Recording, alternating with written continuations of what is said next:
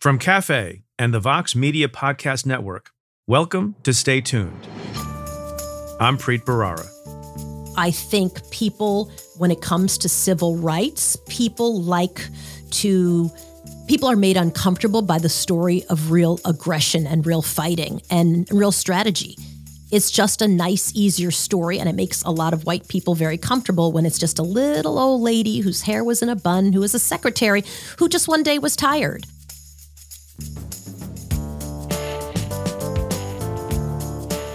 That's Soledad O'Brien. She's a journalist, documentary filmmaker, and author. You may know her as a former longtime CNN morning show anchor, or as the current host of the weekly public affairs TV program, Matter of Fact with Soledad O'Brien. Her provocative and often unsparing commentary about media coverage has also made her a firebrand of sorts on social media, especially Twitter, where she has over 1.3 million followers. O'Brien joins me to discuss how to improve political journalism in 2022, her new documentary about the civil rights icon Rosa Parks and its lessons for today, and why she doesn't feel the need to make new friends in her 50s. That's coming up. Stay tuned.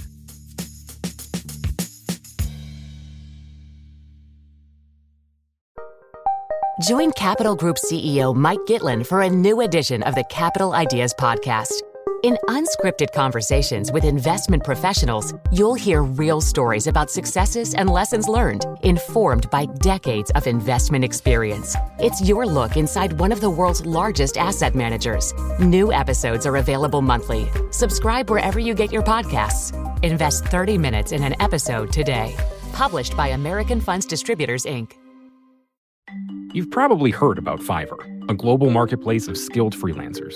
But sometimes businesses need to manage multiple complex projects simultaneously. That's why they created Fiverr Pro, where you can gain access to the very best freelancers, streamline your workflow with a user friendly dashboard, and collaborate on projects with your team. Designed to handle projects of any size, Fiverr Pro is the ultimate freelance solution for your business, with no hidden membership or subscription fees to get started. Visit pro.fiverr.com to sign up and use code VOX for 15% off any service. That's pro.fiverr, F-I-V-E-R-R.com,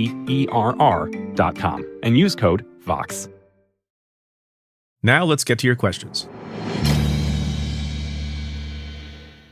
This question comes in a tweet from Barbara Jean 9999, who asks, What should we be watching for in the hearings? So obviously, Barbara Jean, you're referring to the much anticipated, at least much anticipated for a lot of people, public hearings, the first of which will be in prime time, brought to you by the members of the 1 6 committee. As you know, hundreds and hundreds, up to potentially a thousand witnesses, have been interviewed behind the scenes, largely by staff. Millions of pages of documents and communications have been turned over. We tend to focus on the people who have been obstructionist, like Peter Navarro, who was just indicted, and some other folks. But the vast, vast majority of people whom the committee has contacted have been cooperative and have provided information, documents, and testimony. Now, in many ways, the hearings have been hyped up. As we mentioned on the podcast before, Representative Jamie Raskin has suggested that these public hearings will blow the roof off the House. That's promising a lot. You don't tend to see people overhyping their hearings. You want to kind of underpromise and overdeliver. Now, the main thing you want to see is how they connect the dots, how they put together the puzzle of information that they've gleaned over the course of all their investigation, their interviews of witnesses, and reviewing of communications. You remember, for us, it's been coming out in dribs and drabs, and it hasn't really been put together in comprehensive format. In some ways, I don't think of these things as a hearing as much as a closing argument based on all the evidence that they put together that is being brought to you through those witnesses and through images and videos and charts that summarize their evidence. One of the things I'll be watching for is to see if they present the evidence in sort of matter of fact fashion. In other words, not overstatement, not exaggeration, not too much rhetoric, not gilding the lily. It seems to me the facts speak for themselves, and as much as possible through witnesses and documents and visuals, they present a picture of what really happened and let those facts and let those witnesses speak for themselves. And I think the other thing that's important, that's a little bit unfortunate, but is just the nature of how these kinds of investigations done by Congress unfold, is I'd be watching for new information. Now, with respect to the Mueller report, when that came out, greatly anticipated, not quite the same as this, but also greatly anticipated. One of the reasons I think it didn't have as much of an impact on public opinion and didn't have as much momentum for the Congress and for the public, is that not all, but a large amount of the information contained in the ultimately released Mueller report that was delayed because of Bill Barr, much of that, if not most of that, was already known to the public and was sort of digested and understood. And though it remains appalling, some of the conduct detailed, particularly the obstructive conduct in the Mueller report, it was kind of old news. And for the public and for the press and for members of Congress and others who might be persuaded to take action, and as some people anticipate, make a referral, whether it matters or not, to the Justice Department for prosecution, I think you want to see new material, new information, new revelations. Now, it seems to me that the 1 6 committee has done a good job of being thorough and comprehensive. Have they done a good enough job keeping some confidential, highly revelatory, sensational conduct and communications private and under seal? We'll see. But I tend to think people as smart as Jamie Raskin would not make predictions about how sensational the hearing would be unless they know they have dynamite evidence that hasn't been seen before. This is a related question in a tweet from David, who says Is there any chance the DOJ case against the conspirators of 1 6 is far enough along that the June 9th hearings will also cause a wave of DOJ arrests? Well, David, I appreciate your question. I think that's a little bit of wishful thinking based on, I think, what's been going on and what has been reported to have gone on.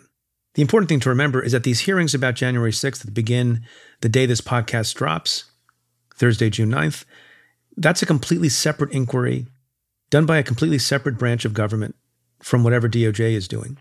And as we've mentioned here before, it's only recently, it seems, that DOJ has made a formal request for the transcripts of the interviews, totaling up to a thousand, of people that the 1 6 committee has spoken to.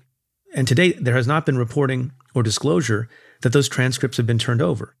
So the likelihood that there will be some simultaneous, massive, or any action for that matter, by the Department of Justice with respect to the 1 6 higher ups to coincide with the public hearings seems very unlikely to me. I do think that everyone at DOJ will be watching the hearings very, very closely.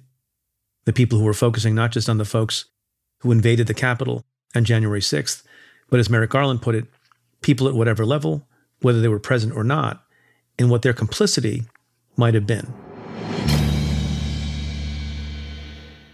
This question comes in a tweet from at Mueller, she wrote who tends to ask good questions.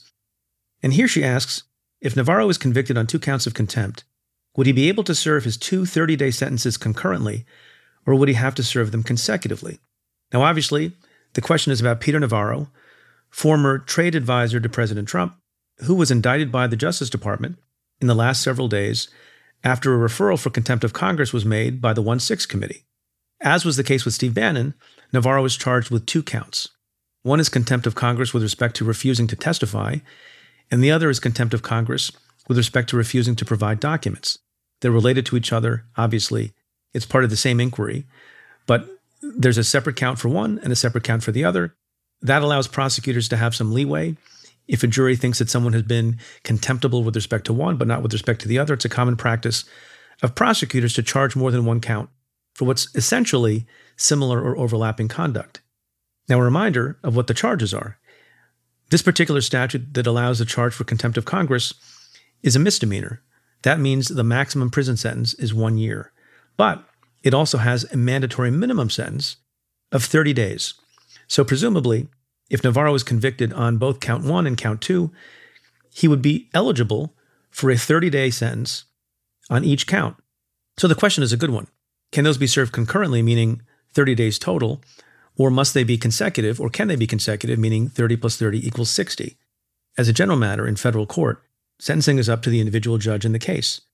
And generally speaking, also, when the conduct related to separate counts of conviction overlaps in a particular way or relates to the same course of conduct, judges in their discretion can group that conduct, as the sentencing guidelines suggest, and allow for those sentences to be served concurrently, meaning at the same time. So I'll give you an example. If someone is engaged in a high stakes insurance fraud scheme or healthcare fraud scheme to the tune of a million dollars, prosecutors may charge multiple counts. They might charge wire fraud, which is a federal statute. They might charge mail fraud, which is a separate federal statute. And there's a third. They might charge healthcare fraud. So there's three statutes which each carry high statutory maximums. And you can imagine if someone was convicted on all three counts, a judge might decide, in his or her discretion, to sentence that person concurrently on each of those counts, because it's basically the same conduct. Now, there's a wrinkle thrown in when there's a mandatory minimum sentence. And there are some statutes, including the drug context and the gun context, and also in this contempt of Congress context, where there's a mandatory minimum. What happens then? Well, I think by and large, it's generally up to the court, depending on how the court, in consultation with the sentencing guidelines, thinks about the conduct relating to the separate counts. Now, sometimes the statute itself is highly punitive and makes it clear that the sentencing must be consecutive. A good example of that is a particular firearm statute that's found at 18 USC 924C. That's carrying or brandishing a firearm during or in relation to a crime of violence or a drug crime. So, for example, with respect to that gun statute, the law says, quote, no term of imprisonment imposed on a person under this subsection shall run concurrently with any other term of imprisonment imposed on the person. So that says on its own terms that if you're convicted of multiple counts of that gun charge, they have to be consecutive. So that's more punishment for that person. The contempt of Congress statute that we're discussing here doesn't have such a provision, it doesn't foreclose concurrent sentences. So in this case, this is a long winded answer to the question that was very well put. With respect to Peter Navarro, if he's convicted on both counts, it'll be up to the judge as to whether to sentence to a minimum of 30 days or 60.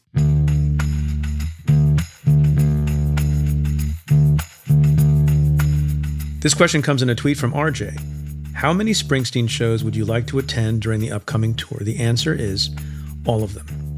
I would like to attend all of them and would like to be in the front row for all of them. Now, the problem is I have a job, I actually have multiple jobs, so that's not going to be possible. And the dates that have been announced so far are all international. I did promise my son, and I think he'll hold me to this, that we can go see him in Amsterdam because it seems to be at a convenient time when he'll be done with the school year at college so that's in May. Come to Amsterdam. Once we find out what his tour dates are going to be in the US, I'm going to be all over it. I do regret, by the way, folks may have seen this, that I did not go see Coldplay in concert this past weekend, where Bruce Springsteen, as I was informed the next morning by my son, Bruce Springsteen made a surprise appearance at Coldplay. Had I known, I would have been there front and center too.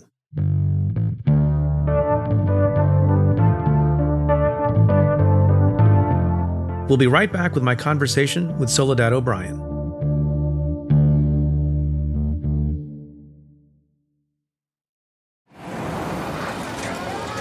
Vox Creative. This is advertiser content from NetSuite.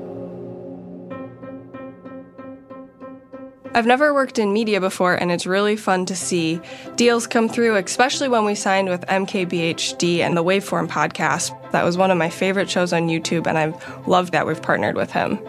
I'm Christina Ho Rodriguez, and I am a senior manager of revenue accounting at Vox Media. At Vox, I'm not so siloed in my own revenue accounting department. I'm getting to see the big picture of, of what the company is working on. In my first year, the company went through a really big merger with another media company, and we switched from our old ERP system to NetSuite. We had to integrate NetSuite really fast. It was very user friendly right out of the box. Over the last couple months, our team developed a new revenue reporting module that makes our reporting much faster, much more automated. I have a lot of hope with what we can do in the future with NetSuite so that we're able to optimize, make our team a lot more successful, and improve our processes. We're only as good as our best data, and NetSuite allows us to see it all. Discover the power of NetSuite, a leading cloud financial system serving more than 37,000 businesses. Download NetSuite's popular KPI checklist designed to give you consistently excellent performance absolutely free at netsuite.com slash preet. That's netsuite.com slash preet to get your own KPI checklist.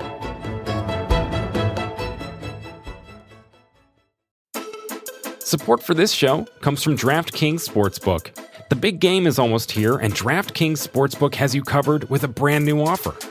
New customers can bet on the big game and turn 5 bucks into 200 instantly in bonus bets. Download the DraftKings Sportsbook app now and use code PREET New customers can bet 5 bucks to get 200 instantly in bonus bets. Only on DraftKings Sportsbook, an official sports betting partner of Super Bowl 58 with code PREET.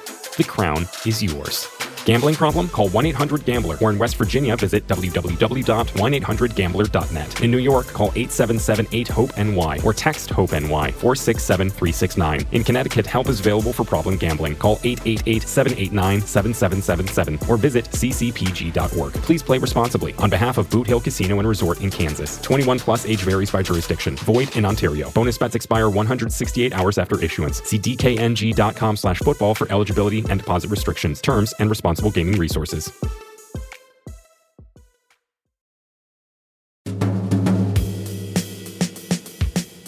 Soledad O'Brien is a longtime TV news and talk show anchor. She was a familiar face to millions as co anchor of CNN's flagship morning program.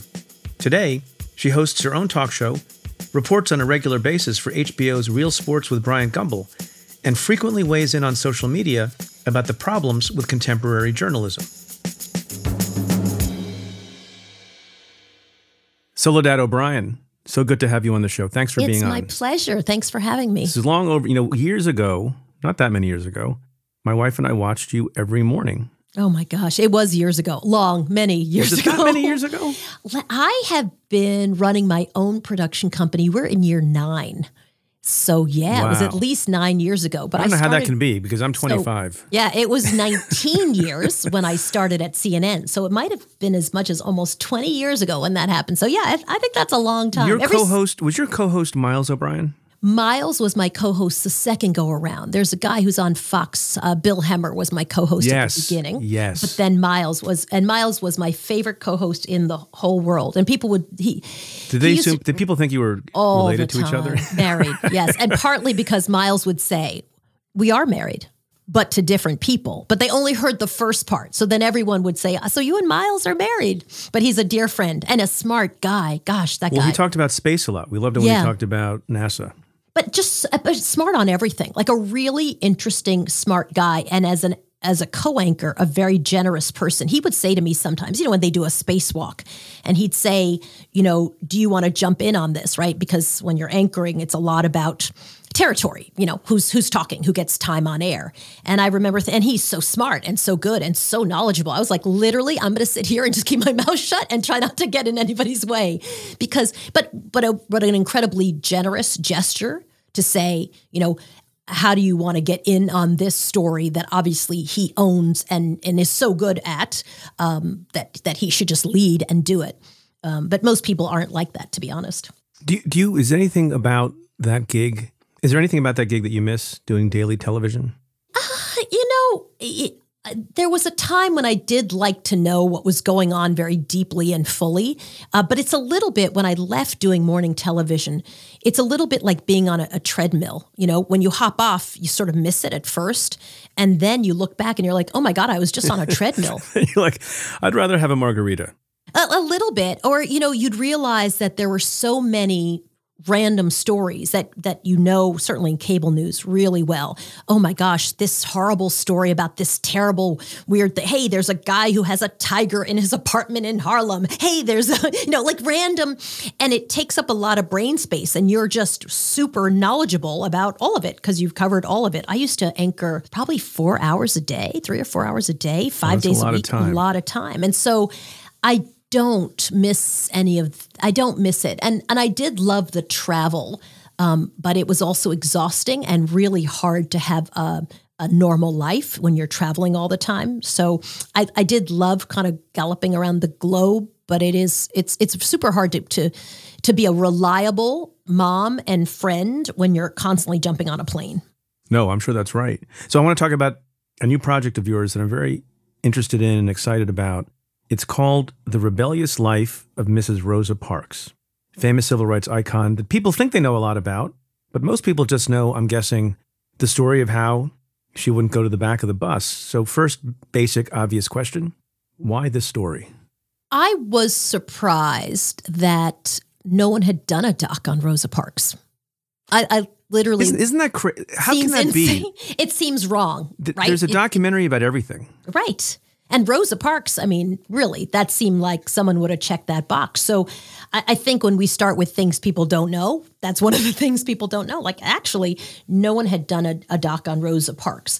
There, there's a great book by the same name, uh, written by a woman named uh, Jeanne Theoharis, and um, and so we we read that book. It was brought to me by the directors um, of this documentary, and and I, I think what I, I loved about the title was that it really helped explain another thing that people don't know about Rosa Parks, which was she had a very rebellious life. I mean, she was kind of your classic badass lady. And we were very interested in number one, what was her life like really? What were the facts of the matter? And I think that's consistent with all the work that we do, try to dig into the the truth of something.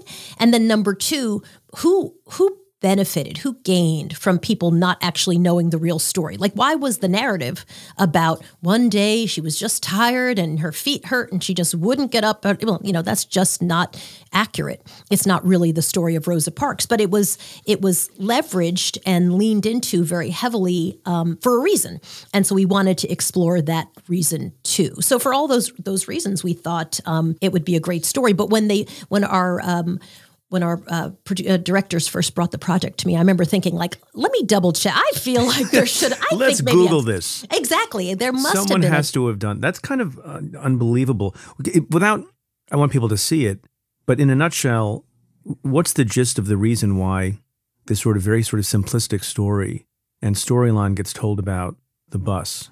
Um, one, I think it's uh, just out of ease, a complicated story. Number two, I think people, when it comes to civil rights, people like to, people are made uncomfortable by the story of real aggression and real fighting and real strategy. It's just a nice, easier story, and it makes a lot of white people very comfortable when it's just a little old lady whose hair was in a bun, who was a secretary, who just one day was tired, right? It doesn't sound like here's a person who was at her dining room table having meetings about how to undermine a lot of systems, whether it was around criminal justice, whether it was around uh, civil rights, uh, wherever she was living. I mean, she was really, really um, interesting there there's a chunk in the doc where she um, someone is telling the story about Rosa Parks forgetting to serve dinner at a meeting that they're having, and the person says, you know, there were so many guns on the table because she made people take the guns off their holsters and put them on the table. So many guns on the table that she forgot that to to put out the food. And you're like, Rosa Parks? No, no, Rosa Parks. Like she's a little old lady with her hair in the bun who who who was too tired. You know, so I, I think that's I think there's but I think there's a benefit. You know, when when she was awarded by President Bush. Um, again, I think it's a very easy person to say, we support civil rights when it's packaged like this. Look how easy it is. She's just a sweet little old lady. Unthreatening. Absolutely. No, and Rosa I- Parks was not Malcolm X. people and we can say. know that, you know, when it comes to selling something, unthreatening is often very um, useful. So, it, was it the case that her righteous defiance that day on the bus was it in fact spur of the moment, or was it premeditated and planned? Mm, a little bit of both. I think it was um, waiting for the right moment. So premeditated, and then the right moment came, not premeditated. But she had worked as a secretary for the NAACP and had been involved in so many protests and so much thinking around agitating and civil rights that it, it, it certainly wasn't as it has been described. One day, my feet just hurt, and I thought, Yeah. I'm, I can't do it. I mean, I think, I didn't have my sensible shoes on, and I thought, and I'm I can't not take doing it anymore. when my kids were little and they were really little, probably second grade, um, my I think it was my boys who came in and informed me that um, that they were learning about Rosa Parks, who wouldn't get on the bus. she just wouldn't get her feet were ti her feet were sore, and she wouldn't get on the bus. I'm like, wait, no, no, no, no. You, I, I think you're getting it. But in a way, when you water down these stories and you make them very palatable, right? They become this one little nugget that you just memorize, and it makes everybody very, you know, quite quite comfortable. Well, you know, it's I guess it's that, but as you talk about it, it's also the case. I don't know how deliberate this was. It's very relatable. You know, the, the average person, white or otherwise, who you're trying to persuade to your side for the cause of civil rights, understands the predicament of someone who's a little bit older and tired and is just trying to do what everyone else wants to do, which is to get home. Fair? Yeah, and narratives are about that, right? You find the most identifiable person. I mean, remember, of course, you know, Rosa Parks wasn't the first person to try to push back against bus segregation, um, but she was a great candidate. Uh, you know, she she was a good candidate because, as you know, often in the narrative sense, the idea of the bad candidate coming forward, uh, we know that. Uh, I think it was Claudette Colvin, um, if I'm not mistaken, who was uh, a 15 year old girl who was actually, um, you know, did a similar thing before Rosa Parks, and and and she just wasn't. I'm using air quotes, right? A good candidate in terms of the narrative, and so I think uh, it, they needed someone who was going to. Um, you know, help use that narrative to inspire people. So I think it worked on one side, and then also uh, for people who wanted to be made comfortable by the moment. You know, it, it occurs to me to ask you could that Rosa Parks relatable narrative exist today? So imagine Rosa Parks gets on the bus and we're in the climate that we are now, divided as we are. Of course, we were divided back then also. But one difference is we have social media. Hmm. And anytime anybody does anything, they get vilified and people try to undermine them. What would the posts have been about Rosa Parks and try to in, in the attempts to delegitimize her if we had had the kind of social media back then that we have now. In other words, could Rosa Parks be Rosa Parks today? Hmm.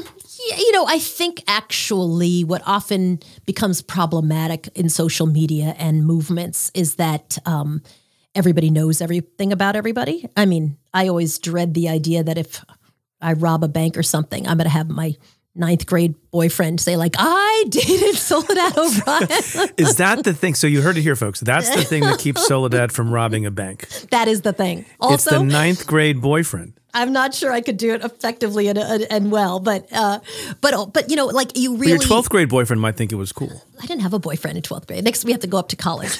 Um, okay. But uh, so I I do think that her you know, it's just what what people know about people to me seems to you know to come forward, right? And then um, and so I think she actually just had an interesting past. Um, in some ways, what happened after the bus boycott was so fascinating that I think that it social media today uh, could have served her well. I mean, you remember she was you know honored obviously in her later years before her death. But but what actually happened after she she did this on the bus was she was fired from her job. She received death threats. She um, she had to leave where she lived and and move to Detroit. Um, you know so like there was a, a real cost to to pay. And you don't even hear about that piece of it. Like how Rosa Parks suffered in the immediate aftermath. And so maybe social media could be good for that. I have found, for example, in the wake of this um, horrible Texas school shooting story, to hear the deeper dive into, for example, the mom who ran into who was arrested, right, and then and cuffed, and then ran and got out and ran into the school to to rescue her children. Like understanding that, which I'm getting all that information from social media, has yeah. been fascinating. So maybe it would have been a, a, a plus and, and, a minus. And yeah, I, I think she would have still existed because I think a lot of what Rosa Parks did was because she truly believed in a system. I don't think it was Rosa Parks who was trying to push the narrative of I don't want anybody to know. I'm just going to pretend I'm a tired seamstress. I think I think she's long she long did the work, um, but it made a lot of people more comfortable that way. Any particular lesson from this program you produced for today? You know, I I think the big lesson um, from this program, and and we're we're on Wednesday we're doing a, a, a special from the show that I do. Matter of fact, you said we're uh, recording this in advance, so Wednesday, June eighth. Right, Wednesday, June eighth, we're going to do we we do these listening tours, and they've been really wildly um, successful for Hearst Television. We we do them digitally, and then they rerun in prime time, uh, and and, and, so we've talked to a lot of civil rights legends as well there. And I think the message from all of these folks has has been to lean into this idea that these things take a lot of work and a lot of time, right? It's not it's actually media loves the narrative of one individual, one day, a single act. It's very clean. It's very clear. There was Rosa. She did this thing. Here we go. We chatted with her. You know, watch it at eleven. But the actual equality story, for everyone. Exactly. Hashtag the but the actual story is often about systems. It's often about uh, over a very long time you know, systems that are being worked and pushed on for years and years and years. So when in this special we're talking, for example, to Bryan Stevenson, and you really see when it comes to criminal justice, like understanding what has to be done is not, you know, one day Bryan did this thing and then they made a movie and some great, you know, like a really super handsome actor played him in the movie and then, you know, hashtag success. Like that's not really how it works, although everybody loves the story of the individual doing a thing. The process of civil rights is actually understanding the role of systems and trying to figure out how to best dismantle systems from various directions using the law, using the media, using individuals, using the power of um, pressure on politicians. I think that it, it, it paints a much more accurate picture of how these things actually happen. So I think that would be the takeaway that this this is hard. that's, that's the takeaway. I like that better. Yeah. That would have been an alternative title. Absolutely, right? This is hard. Mm-hmm. So, but it makes me wonder if you agree. I'm trying to assess the, your level of pessimism and optimism. There's a lot to be both pessimistic and optimistic about. I'm going to ask you about some of those things. But do you believe in the in the saying, I think attributed to King? Oh, the arc. And the arc of the moral, the arc of the moral universe is long, but bends towards justice. Do you believe that? Mm, you know, there was a great guy from Stanford, I'm trying to remember his name, who said, Yeah, it doesn't really.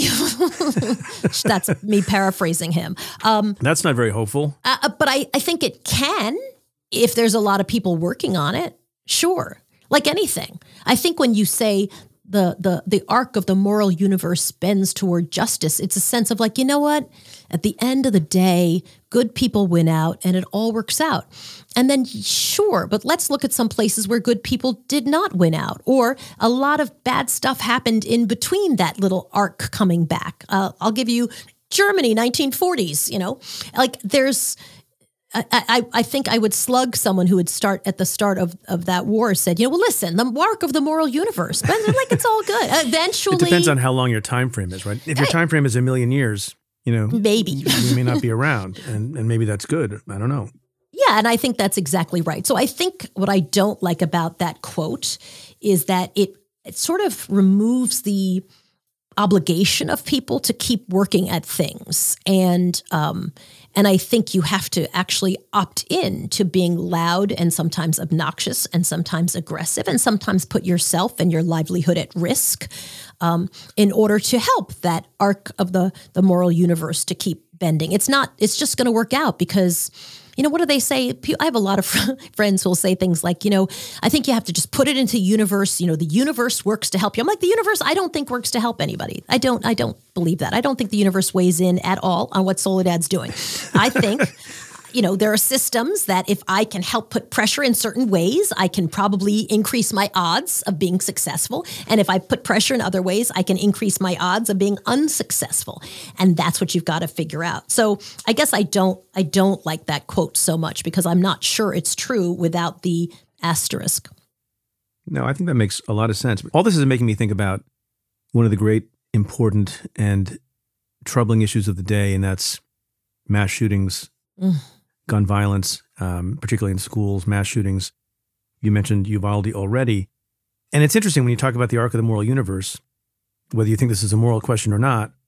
You know, people look at moments like Rosa Parks, as you were mentioning, and they look at a moment like the massacre at Uvalde. And I feel that on the part of some folks, and I'm guilty of this too sometimes, they think, well, that's, I don't mean to compare it to Rosa Parks, but it's, it's a defining moment, an inflection point after which people think, well, there has to be massive change right at this moment because how can there not be? And if there's not, then there never will be. How do you think about the future of these things based on moments like Uvalde and Parkland and Newtown? Yeah, it's a big mistake because we've seen over and over again, having covered uh, Parkland and having covered Newtown uh, as a daily reporter. Um, yeah, it, it, it's it's moments again, I think reporters do a lot of moments and and it's the moment that brings the cameras and it's the moment that engages everybody. But the the actual work is done afterward. The actual movement is done in the aftermath where you I mean everybody knows that a lot of these politicians, I think I tweeted this actually after it happened, which is lay low, try not to say anything quotable. Thoughts and prayers, and and and just wait till the media sort of dies down, and Yeah, you'll be booked, pass. and you'll be booked right back on Meet the Press in three weeks literally just just do nothing. You know say those right things. And because i think often in journalism we don't hold people accountable to lies or to the last thing they said that was uh, either not good leadership or or just weird you end up having this idea that if you just wait long enough for the news cycle to end then everything's slate is clean and you can jump back in. Years ago, when I covered the Romney campaign, I remember his guy, I forget the guy's name, the person who was leading his campaign would talk about the etch a sketch. You know, it's just an etch a sketch, just shake it. Oh, right? Oh, yeah. an etch a sketch. And, and it's etch a sketch. You just shake it and move on, and everyone will forget.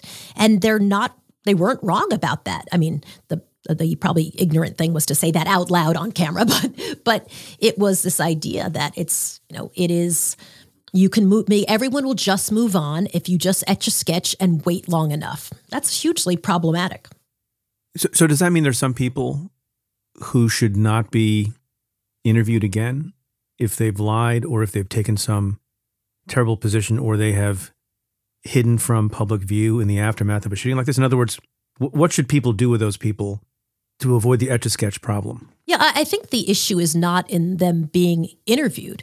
The issue is in giving them a a live mic right? Like somehow we believe that you get invited on a show and you can just talk about anything you want versus an actual i mean i interview people all the time. Some of them are live a lot of them are not. You know you sit down and you actually press them over and over and over. It might take an hour and a half. Usually when i do a doc our first interview is maybe two and a half hours, right? Because you're actually trying to get to an answer. It's it's much easier to manipulate and manage people when you're uh, as the interviewee when you're in a live interview because you're hitting times. You know they have four minutes, maybe four and a half, maybe six, possibly, but really not much more than that. So you're well aware if you can just filibuster, if you can just say things to get through it, you're going to be fine. And I I think. Um, so I would say anybody who lies to me, I absolutely positively do not invite them back to be a guest if I don't have to. Now, if they're a newsmaker and I actually need them on the air because they're now part of a story, I will absolutely go interview them. But I'll ask them the questions that I need answered. I'm not going to allow them to, as I've seen on CNN is a good example, you know, interview a white supremacist who basically does a recruiting message at the beginning you know, because they have the mic, right? They can do that. That's how they manage the interview.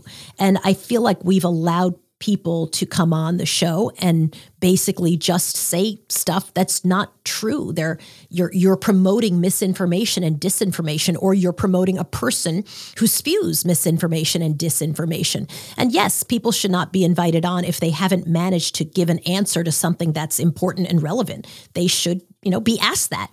You know, So, it, what, what what is confusing to me sometimes, and I've commented on this before, you'll have a journalist, they'll have four, six minutes, whatever the case may be, and they want to hit three topics. And they get to topic one, and the interviewee, the guest, lies or obfuscates in a pretty obvious way. And maybe there'll be one follow up, and it may not be particularly strong. And then instead of sticking with that first topic, because they want to get to three topics, and I don't know if this is because of a producer or some other reason, they'll, they'll just move on. And the same thing happens with topic two, and the same thing happens with topic three.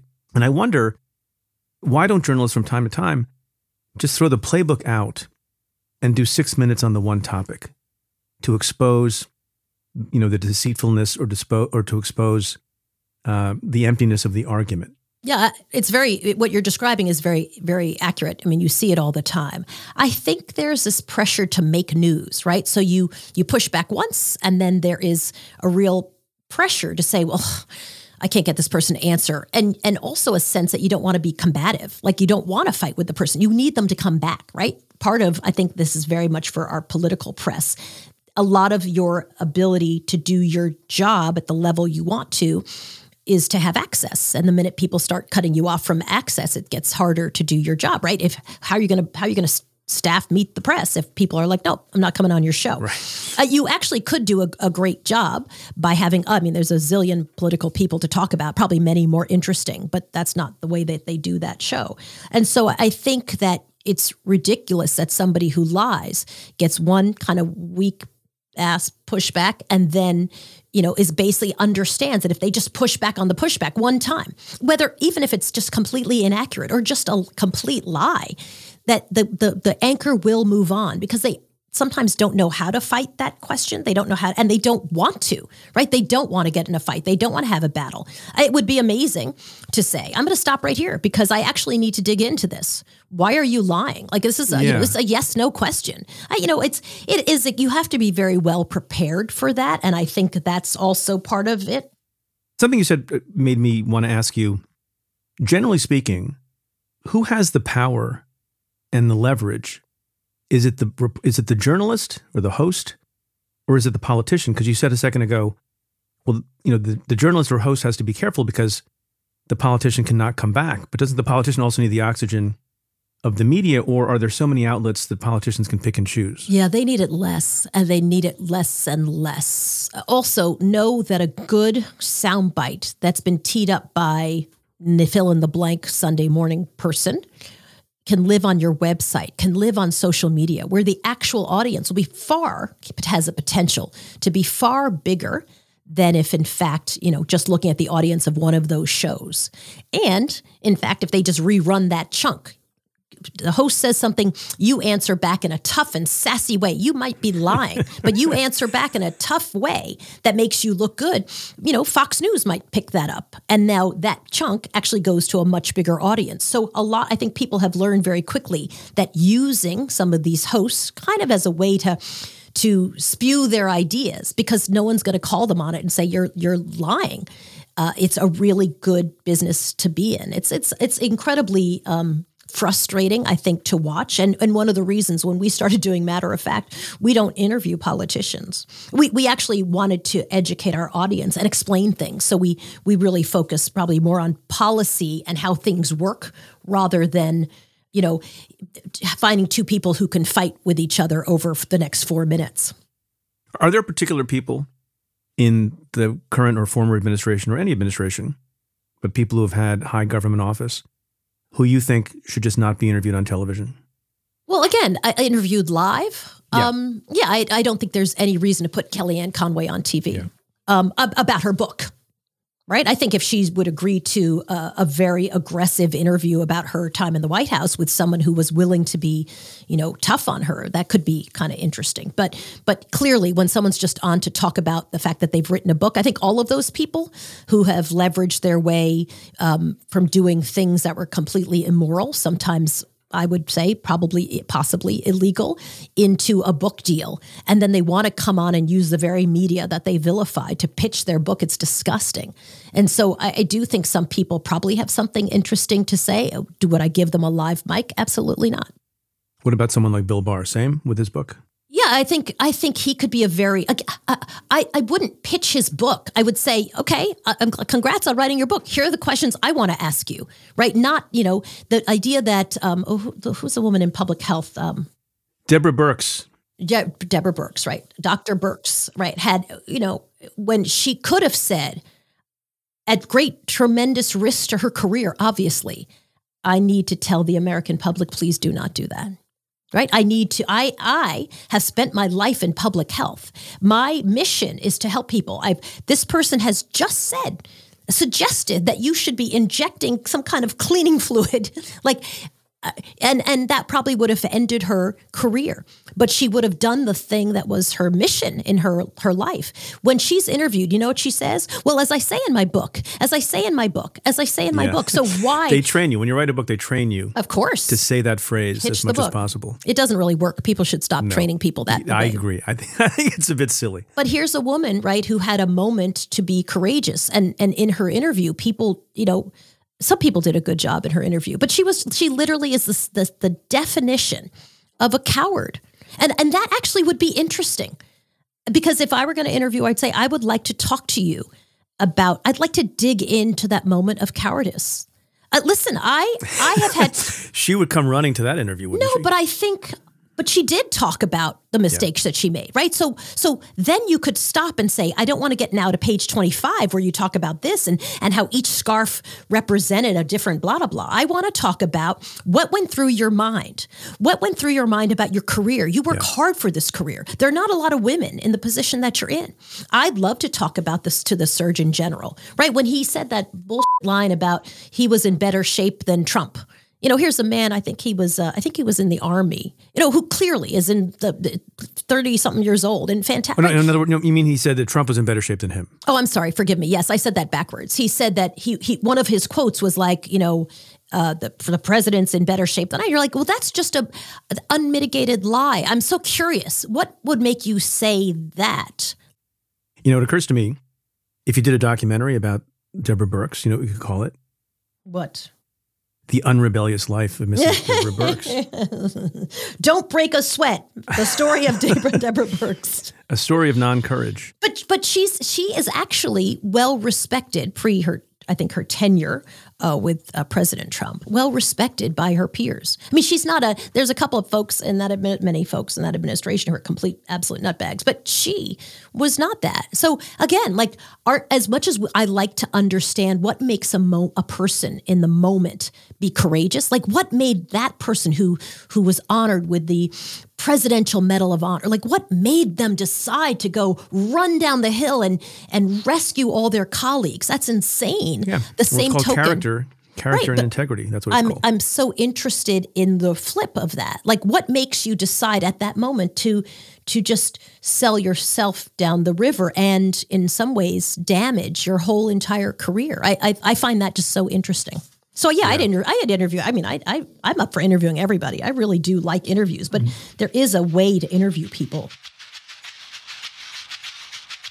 We'll be right back with more of my conversation with Soledad O'Brien after this. Support for Stay Tuned comes from American History Tellers, The Underground Railroad, a podcast from Wondery. In the decades before the Civil War, slavery's grip on America tightened, but soon a diverse group of abolitionists began to construct a clandestine path to freedom for the enslaved. Hosted by Lindsay Graham, not the senator, Wondery's podcast, American History Tellers, takes you to the events, times, and people that shaped America and Americans, our values, our struggles, and our dreams. And in the latest series, American History Tellers explores the Underground Railroad, a covert network of secret routes and safe houses operated by those committed to helping enslaved people escape bondage in the South. Facing terrible violence, retribution, or even death if caught, the Underground Railroad offered a path to the northern states for those enslaved people who risked the journey, and even went as far north as Canada, where their freedom was assured. You can follow American History Tellers on the Wondery app or wherever you get your podcasts. You can listen to this season of American History Tellers, The Underground Railroad, early and ad-free right now on Wondery Plus. 37,000 25, 1. Those numbers might not mean much to you, but if you're looking to get the visibility and control you need to help make the right business decisions, they're the three numbers you'll want to remember 37,000. That's the number of businesses which have upgraded to NetSuite by Oracle. NetSuite is a cloud financial system that can help streamline your accounting, financial management, inventory, HR, and more. 25. NetSuite turns 25 this year, and according to NetSuite, that's 25 years of helping businesses do more with less, close their books in days, not weeks, and drive down expenses. And then there's one, because your business is one of a kind. So you can get a customized solution for all of your KPIs, that stands for Key Performance Indicators, in one efficient system. Right now, download NetSuite's popular KPI checklist designed to give you consistently excellent performance absolutely free at netsuite.com slash preet. That's netsuite.com slash preet to get your own KPI checklist. netsuite.com slash preet. So I'm still curious about the right balance that a journalist should strike if they have a particular beat. So, for example, let's say you work for some outlet, New York Times, Washington Post, CNN, whatever, and you're the principal reporter who covers the Department of Justice, and more specifically, you cover the Attorney General, who is now Merrick Garland, but has been many different people at many different times. And you know that to do your job, You a little bit have to have some access, although that's a controversial word. You want from time to time the attorney general to talk to you. You want to be invited to the press breakfasts. You want people to be able to give you background about issues that are important to your coverage and to your outlet. What's the appropriate level of aggressiveness to engage in if you think that the attorney general of the Department of Justice is doing something bad? Do you go all out? I'm not phrasing the question particularly elegantly. I understand what you're saying. But, but how much do you have to worry because your job, because you're not doing a one off article, your beat for the next two years is to cover the particular attorney general and his agency. Yeah, that's that is a big piece of the dilemma. Which how do you do I, it without compromising yourself? It's it's challenging. I think there are some people for whom you want respect. You want to be able to have him respect you so that when you ask a tough question and you push, that person understands that you're a good reporter and you're doing your job. Uh, I think that there it's very easy to dip into either being so aggressive, and especially now, I think a lot of press people understand that that um, there's just less respect for the press, so you can just decide the press can't come in, or you specifically. And there was a time when if if one journalist wasn't allowed in, in a room, people would say, "Well, if you're not going to allow so and so in, we're not going to come in either." Like we're the press. They, that person yeah. If it's if it's an unjustified banning of that person, right? That so, solidarity is gone, right? So gone, right? So that that's piece of it. And I think that um, it's very easy to dig into uh, to be too aggressive, but I, I, don't think you always need access to be a good reporter. I, I've never had a specific beat um, so, so maybe I'm not exactly the right person to ask about, you know, where is the line? Because I would do one interview with Merrick Garland and probably not another one, you know. So I, I had nothing to lose if I was doing a live interview. Um, it, often, you know, they get mad at CNN or whatever organization yeah. you were working with, but by then it was a little bit too late. But I personally never really felt the the blowback. If you wanted to book somebody again and again and again, then yeah, you you have to tread carefully and and because there's less solidarity because the press people understand the, the PR people understand their power. Uh, I do think you get a lot of access journalism coming into play because you understand what side your bread is buttered on, right? You know, if you do a certain thing, that it's going to be really hard to get a second interview. If this is your career, you might be in trouble. Now, you could break stories as people do and make news as people do um, by not having access, by actually reporting.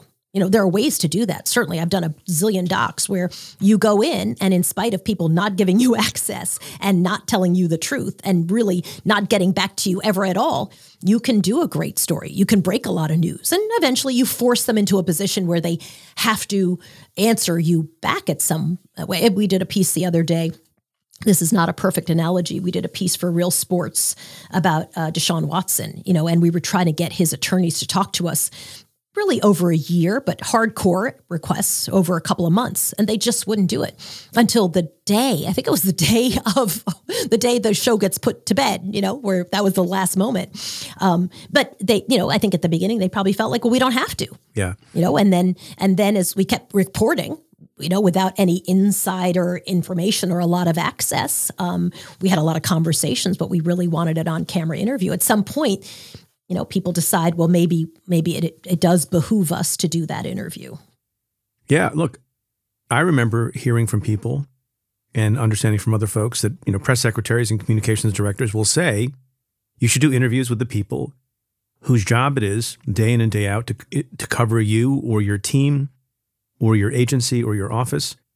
And you know the one-off person who's coming in to do a profile who doesn't care about any blowback is a dangerous interview to do. Just ask Stanley McChrystal about Rolling Stone. Yeah. Yeah. Yeah, I, I, get it, right? Because it's a it's a it's a better path. I mean, it makes a lot of sense. But journalists don't have to do that. No, they know? don't. And, so, and I don't think it's either or, honestly. I think there's a happy medium where I, have again done a number of documentaries where I've told people like we're going to have this very uncomfortable conversation about this big thing that's an elephant in the room. I can't interview you. I can't interview you without asking this. Obviously, I don't. I'm not a an ambush interview. I just don't ambush people. I don't. I don't like it, and I I really like people to be prepared in their answer. So so I'll be prepared, and they can be prepared. But uh, I, I do think you just you you you have to. How do you do? How do you tell a story about? How do you write a book about? Bill Cosby and not talk about people who'd made allegations about him, right? Like it's just it. I think Yeah. it, it I really think that's clear. it comes back to to bite you later. So I, I think there's a middle ground though of of being respectful and being hardworking and saying. I need to ask you this question because this thing doesn't make sense. That's very different than screaming at somebody over a four minute interview. You know, why are you lying to me or something?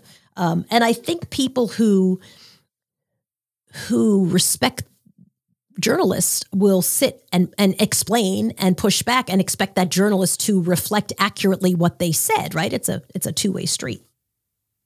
Yeah. So you mentioned Kellyanne Conway and the fact that she has prevaricated, lied, to use a simpler word. But the world heavyweight champion of lying and deception and deceitfulness was her boss, Donald Trump. Mm-hmm. I know you've talked about this before. What was the right way from the get go for journalists to have dealt with the lies of Donald Trump? Again, I, I think the difference with Donald Trump was that he was a ratings getter. I mean, journalists just loved him on air. He just was a ratings getter, and it was a win-win. Yeah. and a win-win, right? It was great for your own show, and I think that you know one of the challenges that journalists found very quickly, very early on, was that he sort of he's a hard person to interview because, and I've interviewed him, uh, not in his presidential run. He just rolls from thing to thing to thing, right? He doesn't he doesn't stay within a structure, and he's willing to go there, right? He's willing to what you like when you book people in a show where you're going to have a dispute. I mean, conjure up real housewives, right? You want them to go there. This is why you pay them the money. You need the person who's going to go there and the one who's going to give it back. This is the entertainment aspect of it. And so he was very entertaining. But if you actually want information, if you need data, if you need to understand an issue, he's not really helpful in that. And so I think journalists, some of them just let him ramble, which meant just a ton of a, a, a slew of just absolute crap would come out.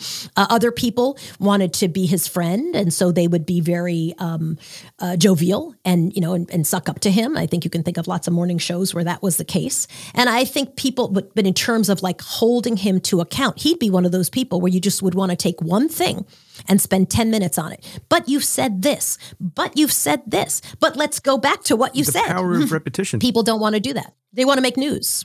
Yeah, I think of it sometimes as, you know, a well respected, good journalist who is used to dealing with ordinary folks. Like you're a so you're a you're a well trained and fit boxer.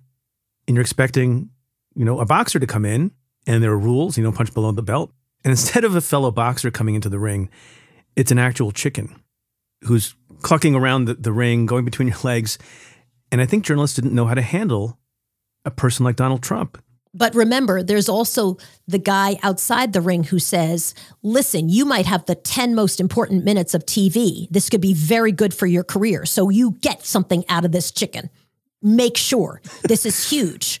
This could be huge. Also, I think I can get you a book deal about your time in with the chicken. So you had better make sure you get to 20 questions. Do not come back with one question. That will that's that's a question based that he might not even answer. Right? Like literally, you have nothing. It, it's like when tissue paper gets wet and fall, you know, goes through your fingers. So I think there are lots of pressures on journalists. And I think again, lots of examples of access journalism where people just felt like to get information from Trump, you needed to be in his circle, you needed time with him, you needed FaceTime. And that means you had better, because he reads everything, you'd better make sure you're writing in a way that he's going to like. Otherwise, you're going to be banned. And if you're banned and your job is to cover him, that might be pretty problematic. So you, you say a lot of things about how journalists can do a better job and media outlets can do a better job. And that's what we've been talking about for some time. And one of the things you talk about that we've touched upon is a pretty simple principle, which is just don't elevate lies. Yes, And I think right? we can agree with that. I think that's pretty, you know, you said it's a simple thing, and I think that's true. Relatedly, you talk about the importance of journalists, whatever the, the answers they get might be, that it's important for them to give context. What do you mean by that? Well, I, I think I, I give this example a lot, and it's not a, a real example, but it's a pretty clear example, right? So if Donald Trump Donald Trump were to say something like, you know, the moon is made of cheese, which it is not, people will often very uncritically and without any kind of context say, so Donald Trump said the moon is made of cheese. Well, that actually is helping to spread something we all know is not accurate. And that's not a, a real quote of his, but there's 900 zillion other things you could. But you can imagine it. Oh, yeah. Because you would say, it's not made of cheese. Well, how do you know? Have you been there? Do you like cheese? Right. So you can imagine that whole thing. And so I think one of the problems that people have, and I see this on social media a lot, is someone quotes uncritically without context, right? Without saying, this thing is untrue, but here's what he said. And and you see that all the time. And I think it's a I think it's a way to kind of get clicks, you know, to to sort of do a little bit of outrage manufacturing and, and to, to, to get clicks. Because I think most things are complicated. And to say, you know, hey, this person said this, the actual truth is a little more complicated, or this is a, a lie, and we're going to tell you the story of how such and such actually works is is less sexy, right? It's it's not a tight tease. It's not moon is made of cheese, says the president. You know, it's and so I, I think I think that's also just another iteration of misinformation elevation, right? It's just again taking stuff that is bullshit and somehow putting it into the atmosphere and not framing it with the things I'm going to say, show you here are just not true. And you can, and, and a lot of reporters will then look you in the eye and say, but he said it. I'm just saying. And because he's he the president, It. it's newsworthy and we're repeating it. it is absolutely newsworthy. And in sometimes when it's a, you know, when it's a NBA star who says the earth is flat, right? Also, maybe newsworthy. But again, I don't think that anyone would say it's really smart or useful or helpful or clarifying for your audience to say uh, the earth is flat, says big NBA star. I think it's much more likely to say, you know, a person who knows nothing about science and is uh, and is known for believing this thing that is false says this thing. I just I I think when you think for me, Yeah. When I think about what my job is, like what is my job? My job is to help my audience understand what is happening. And that actually requires context, that actually requires lots of framing and information. Well, why might the police chief in Uvalde say something like this? Because because just quoting him without some context might actually just be furthering some misinformation. Shouldn't we say these people have a dog in the fight too? So just know that this quote might be inaccurate or understand that this thing here we know now to be untrue. We we just quoting someone is a, is a terrible way to to send along misinformation and you're not serving your audience, which to me is the final Yeah. gauge. So, a big takeaway for me from this interview is the difficulty of doing all these things that you're talking about in a live television interview. Maybe in a newspaper where you can quote from someone and then have a paragraph of context, but in the live television interview, whether it's with Kellyanne Conway or Donald Trump or the police chief in Uvalde, it's hard It's in real hard, time, live, but- to provide context. You can help yourself by going into it knowing, like, well, then maybe we shouldn't talk to Kellyanne live. Yeah. right? Here's a person who we've known lies. Let's not talk to her live. I I don't know why you'd want to talk about her stupid book. I don't think it's done very well, but that's my own personal little little uh, opinion. Uh, but but if let's say you desperately wanted to understand that, you know, you you don't have to hand people a live mic. You can even pre-interview someone and then pop them on the air 10 minutes later, not live, right? It can fill that live. We used to call that, may, might still be called as live, right? You interviewed Yeah. someone basically as live. It happens all the time. So this idea that everybody gets to be live when you don't have the ability to fact check them, maybe you're not good enough, or maybe you just don't have the time to know all the details. It is a lot of work. So yeah, I, I but but you know, you can you can stave off probably 75% of your problems by not booking those people in the first place, by recognizing this is what they do. They come on the air to do this very thing. Don't be surprised. But here's the other thing that happened. So we talked about one motivation being continued access, another motivation being ratings.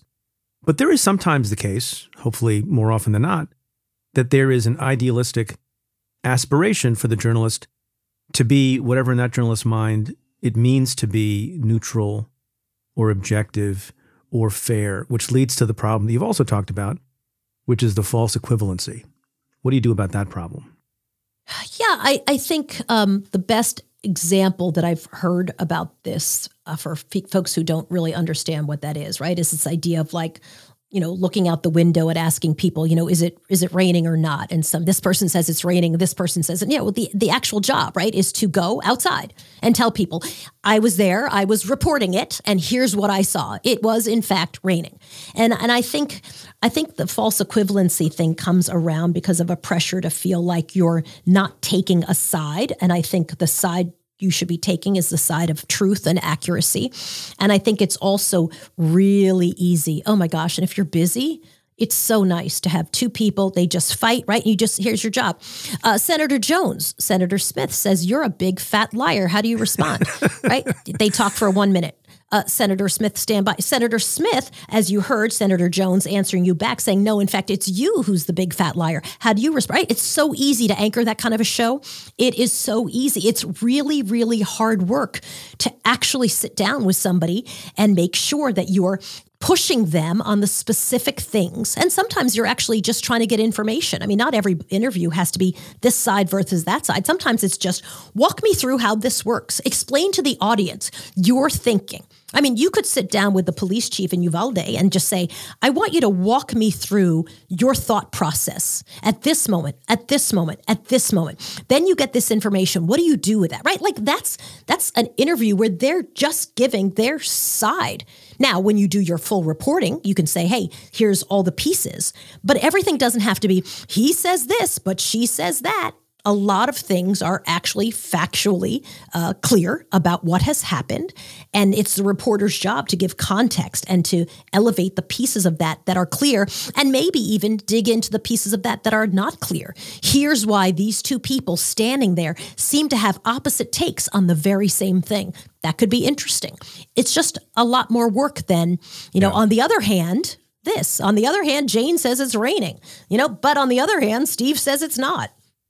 So you're you're pretty blunt about these criticisms on social media and with particularity you call out people by name and people comment on it and you have said when asked about it before quote one of the nicest things about being in your 50s is I don't need any more friends, end quote. So first, that means, I guess, that, that you and I can't be friends because you're full. I'm full. But you know what? If I have a resignation, I'm happy to consider you. I'll put I, me I, on the wait list.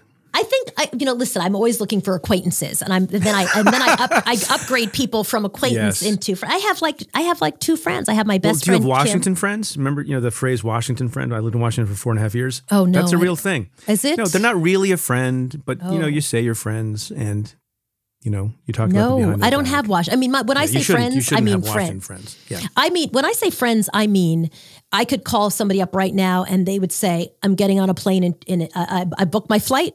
I'll get on that next flight. I will see you first thing in the morning. Right? Like that's your friend. That's yeah. your person who puts down what they're doing, so and they they that's your friend. Yeah. I think people get then, mad at you when you talk about them on the social medias. Sometimes, you know, sometimes I, I and, and, they're welcome to, right? Like I, I understand that. I, I, I, people criticize the work that I do. Sometimes I get it, and sometimes I'll say, "Well, let me give you some insight into why I did that." This latest kerfuffle, I think, between I think her name is Felicia Son, Sonmez. I'm not remember now. I don't know her from the Washington Post and Dave Weigel, another guy I don't know. You know, when they had this back and forth on Twitter about um, Dave uh, retweeting a guy who basically tweeted some version of women are either nuts or sluts. basically, um, he said women are. Yeah, I think uh, all women are bi. Right, they're bisexual or bipolar, right? right? Some version of that, right? And so, so I don't know any of the parties in, in, involved at all. But again, if someone pushed back on me and said, "Soledad, why did you do that?" Which sometimes people do, right? And I'll say, here's why I did it. Here's what I was thinking. But often I'll say, I'm really sorry. You know what? I thought blah, blah, blah. I'd like to apologize if that's the case, if I feel like, wow, that was a mistake, I shouldn't have done it. But we're in a moment where, you know, so so again, I, they're welcome to be mad at, at me if they don't like my take. If I think I'm wrong, then then I'll take it back or shift it. If I think I'm right, then I I won't. Um, when we did our documentary Black in America, you know, I had a number of people who wrote to me and said, I think we had divided that doc up into um, the first two hours was the assassination of Dr. King. Second hour was the black woman and family. The third hour was the black man. Those two might be reversed. And and and the amount of criticism I got for framing the doc series that way was a ton. And you know what? They were right.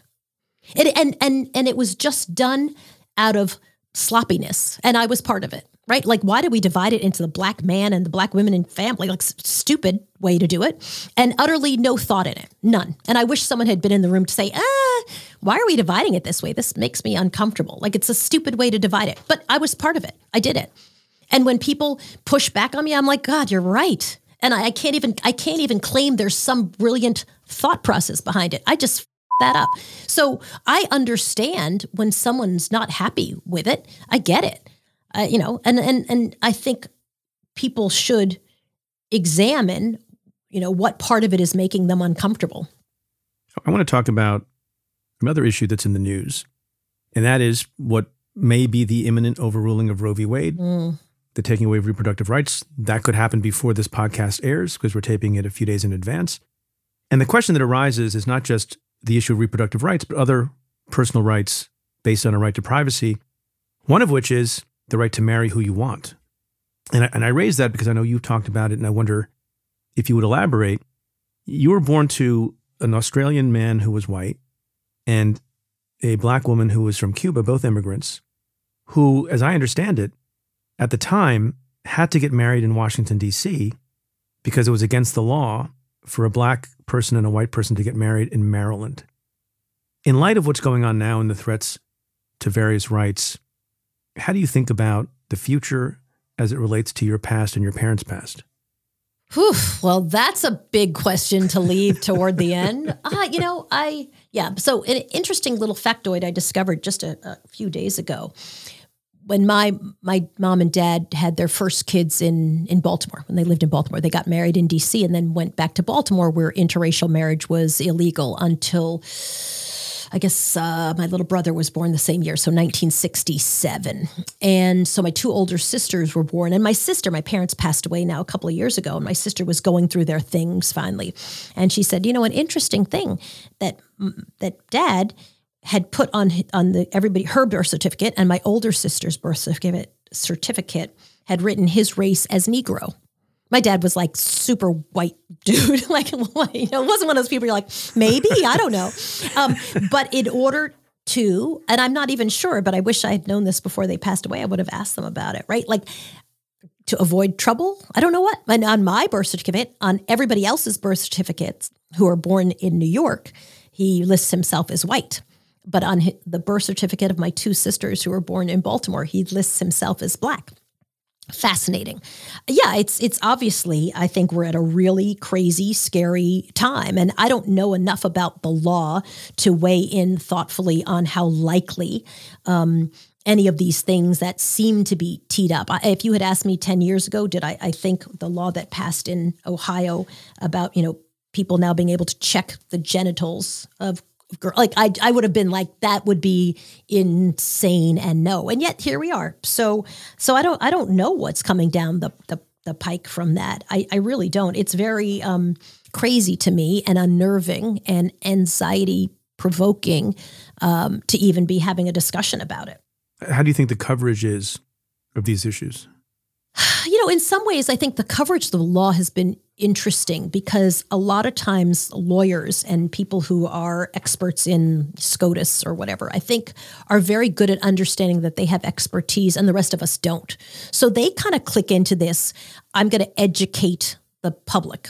Uh, so I think when you have experts uh, in the law on the air, they're quite good because they tend to assume we don't know what we're talking about and we need an explanation. And I love that framing for an audience. Like I know and I can give you help, but you don't know. Uh, in terms of just sheer amount of coverage, I don't think there's been very much. I think people like to.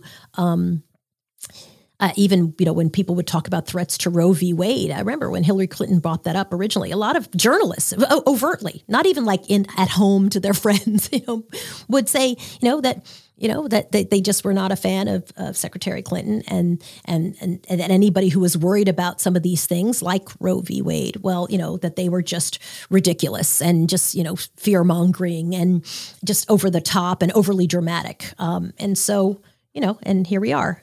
Um, I think there's often a sense of everybody wanting to believe again back to that heroic narrative, back to that. Well, in the end, it all wraps up nicely.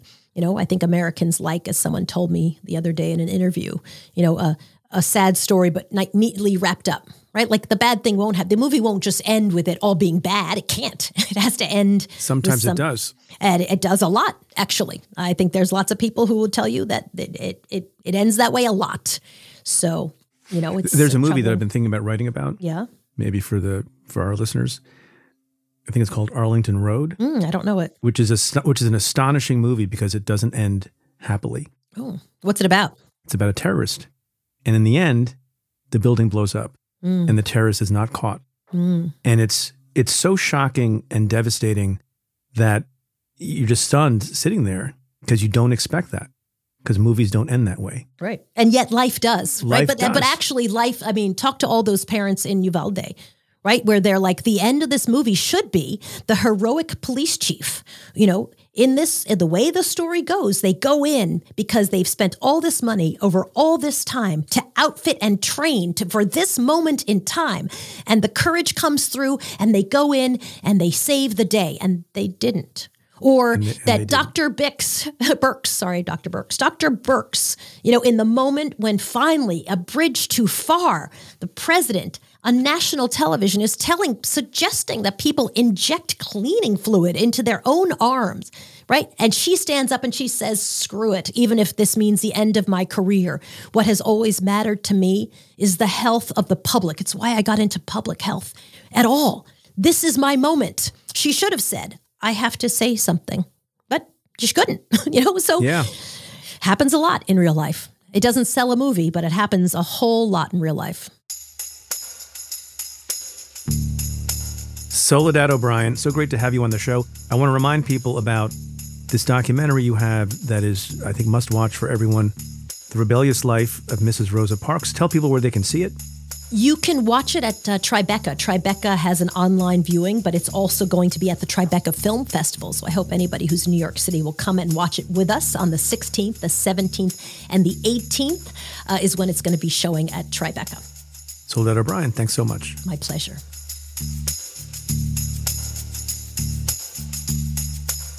My conversation with Soledad O'Brien continues from members of the Cafe Insider community.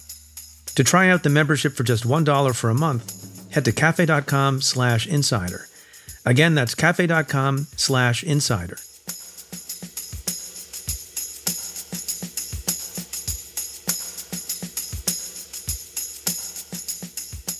So I want to end the show this week by talking about the thing that is still on everyone's minds and still is breaking everyone's hearts. Over the past few weeks, we've seen unspeakable tragedy after tragedy, so many lives lost to gun violence in Buffalo, in Uvalde, in Philadelphia, in Tulsa, just to name a few. And by the time this airs, more people will have died due to gun violence. And every one of these deaths is horrible and unconscionable and devastating and heartbreaking. There is a category of victims of gun deaths that we don't talk so much about. It's a small group of victims, but each one is a dagger to the heart of our system and to the rule of law itself. I'm talking about the cold blooded murders of judges. These are men and women who have taken an oath to the Constitution and who we don't think about as being vulnerable. They sit in robes in elevated position, they have a lot of authority, they command a lot of respect. But they are in the crosshairs too, quite literally. Just last week, there was a cold blooded killing of a judge at the hands of a person the judge had sentenced some years earlier. Judge John Roemer was a retired Juneau County Circuit Judge in Wisconsin. He was found dead in his home in the township of New Lisbon he had been bound with zip ties and then shot. The suspect had been convicted in 2005 on a charge of armed burglary with a dangerous weapon. The suspect pled guilty to that charge, as well as to charges of carrying a concealed weapon, possessing a short barreled shotgun rifle, and being a felon in possession of a firearm. Judge Roemer had sentenced him to six years in prison. And last week, the person he sentenced murdered the judge in what the state attorney general called a targeted act against the judicial system. Judge Roemer was one of many prominent names on a hit list of political targets. Multiple senior law enforcement officials briefed on the incident said that the apparent hit list included Wisconsin Governor Tony Evers, Michigan Governor Gretchen Whitmer, and U.S. Senate Minority Leader Mitch McConnell. Judge Roemer was 68 years old. He was already retired from the bench, having left in 2017 after first being elected in 2004. He had also served as an assistant district attorney for Juneau County, an assistant state public defender, and as a lieutenant colonel for the U.S. Army Reserves. I think it's important to take a moment to remember other judges who were just doing their jobs in courtrooms all around the country when they were targeted in acts of political violence. For example, as my friend and my colleague Joyce Vance has mentioned, in 1989, her father in law, Judge Robert Smith Vance of the Fifth Circuit Court of Appeals, was murdered in his home in Mountain Brook, Alabama, when he opened a package containing a mail bomb. After a long investigation, the government charged and later convicted Walter Moody of killing Vance and Robert E. Robinson, a black civil rights attorney based in Savannah, Georgia. And there are more recent examples too. In 2020, Daniel Anderl, the son of U.S. District Court Judge Esther Salas, was murdered when a gunman dressed as a delivery worker arrived at their New Jersey home. The gunman wounded the judge's husband and killed Daniel, who was just 20 years old. Incidents of political violence are tragically becoming more commonplace. A Washington Post University of Maryland poll conducted earlier this year found that about one in three Americans say they believe that violence against the government can at times be justified. That's the highest percentage of Americans to feel that way in over two decades of polling, and it offers a disturbing window into the country's state of mind, or at least a subset of the country. So, against that backdrop, when the work of just doing justice can be life threatening, I think it's important to recognize the service that judges do to uphold the rule of law at great risk to themselves and their families. And so we should all be grateful for those public servants. We should be grateful that they do the jobs they do without fear or favor. And I hope they remain safe.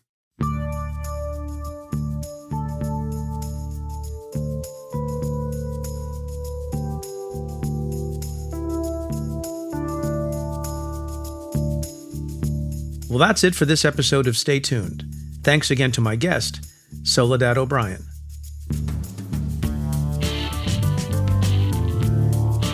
If you like what we do, rate and review the show on Apple Podcasts or wherever you listen. Every positive review helps new listeners find the show. Send me your questions about news, politics, and justice. Tweet them to me at Preet Bharara with the hashtag AskPreet, or you can call and leave me a message at 669 247 7338. That's 669 24 Preet. Or you can send an email to letters at cafe.com. Stay Tuned is presented by Cafe and the Vox Media Podcast Network. The executive producer is Tamara Sepper. The technical director is David Tatasciore. The senior producers are Adam Waller and Matthew Billy.